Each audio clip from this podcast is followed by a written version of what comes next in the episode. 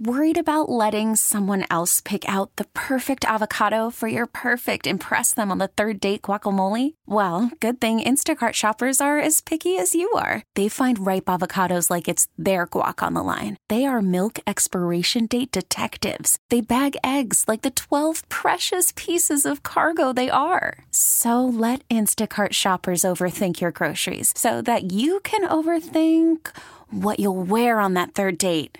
Download the Instacart app to get free delivery on your first three orders while supplies last. Minimum $10 per order, additional term supply.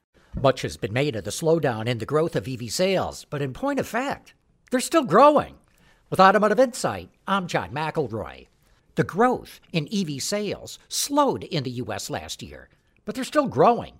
WP Brown Consulting, which does sales forecasting, predicts that EV market share will come in at 9.7% this year, up 2 percentage points from last year. It's also forecasting that EV sales will hit 1.57 million units, up from 1.1 million last year, which is an impressive 42% growth rate. Brown is forecasting that Tesla will sell 710,000 new vehicles in the U.S., while other automakers will sell 850,000, the first time that they sell more EVs than Tesla does. But the real story is the EV segment is growing strong and faster than any other part of the market. With Automotive Insight, I'm John McElroy, WWJ News Radio 950. Hey, Rob Bradford here. I have set out on a mission with my good friends at FanDuel to prove what I have known for some time baseball isn't boring.